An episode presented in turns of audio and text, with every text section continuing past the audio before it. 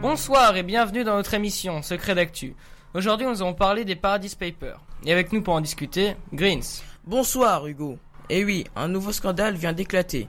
Des journalistes viennent de révéler que de nombreuses personnes dans le besoin ont été contraintes de mettre de côté quelques billets. Ils ont choisi comme refuge de petites îles vers l'Angleterre et le coin des crocodiles dans les îles Caïmans. Ah, je les plains, mais quelles sont ces personnes Un certain Lewis Hamilton. Il vient d'avoir son permis et conduit une petite Mercedes. Le pauvre, mais il lui arrivait quoi Il a fait une petite fête dans son jet avec quelques amis et maintenant on le traite de voleur. Ah, et ça fait cher la fête mais en quel monde vit-on si on ne peut même plus s'amuser Mais oui, c'est clair. Quoi qu'il en soit, ces gens ne sont pas très influents et ce n'est pas 13 millions d'euros qui vont changer la face du monde. Évidemment. Et puis, ce n'est pas comme si nos politiciens le faisaient aussi. Bref, je tiens à remercier Greens pour nous avoir éclairé sur les Paradise Papers. C'était un plaisir d'échanger avec vous. Bonne fin de soirée et à demain.